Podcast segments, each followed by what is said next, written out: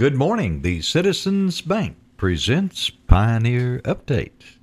Time for us to bring ourselves up to date with a lot of the good things that are happening in the Batesville Public School System. Today we have with us Counselor Leigh Keller. It's always good to talk to you. It's always good to talk to you too, Gary. And I'm glad you come in today. It's, you had a notebook full of things that are going on. Uh, gosh, uh, going to be out for Liberty.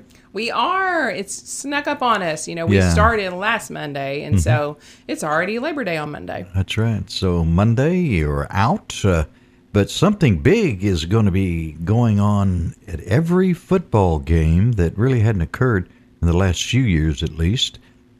Tailgating. Tailgating. And so we sponsored our first one on Friday night, our big game against Searcy. And so uh, Batesville High School sponsored that one. And so we had a tent and we had free hot dogs and drinks for everybody to come by and meet their teachers. And so it was really hot, but it was still a really fun time to have the music going and get to see our families out there. And capped it off with a 40 to 39 win over Searcy. Fantastic game to watch. All I got to say is good for us. It was a good game, and uh, it was at Pioneer Stadium. Mm-hmm. Uh, now, this week's game uh, is a little bit different. We, we'll go on a little trip. Yes, on a Thursday too. I'm trying to get my mind used to that. Tomorrow is our football Friday night, really, Right.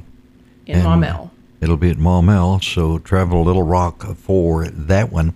Uh, senior advisory, I have written down. Yes, and so that's something we started last year. Miss Wallace and I, the other counselor, we started to. Our seniors are divided into Monday, Tuesday, Wednesday, Thursday, and so they come to us when their teacher goes to PLC. And we talk about a variety of things. This this is kind of in response to parents saying our seniors don't know about anything. They don't know about anything. We're like, okay, well, we're going to teach them some things. And so we talk about financial aid and jobs and life skills.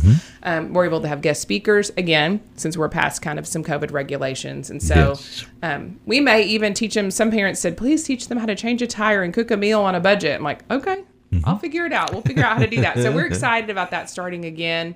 Um, it started this week. So we've had two groups and have one more today.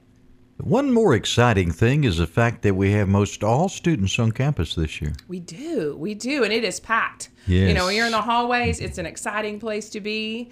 Um, and then it's funny how everybody can get where they need to be in five minutes, and so it's just really fast. I always feel like a salmon, like try to swim on the right side, and so swim down, swim down like Finding Nemo. But they get to where they're supposed to be, and they get in there. Well, give me the feedback. Finally, final question. Okay, give me the feedback uh, from the staff on uh, the Pioneer statue, the new one.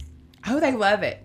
They love it. And I happened to be up there in the main office when they were moving it in, and it was amazing to watch them What? move it in. I'm the one that made the video that some of the men were I like. I don't want to be on the video. I said, You're going to be on the video. It's amazing. It's history. And so, that, I mean, it's massive. Oh, And it's so- huge. It's like it's- Mm-hmm. uh, nine to ten foot tall, weighs a thousand pounds. and it's beautiful. I mean, you should, it took all of them to haul it in there and then stand it up. And so it's super impressive. It's going to be in our fine arts building. and it came from one big log on the bio. How about that? Yes. So cool. Yes, it is. Leigh, thank you.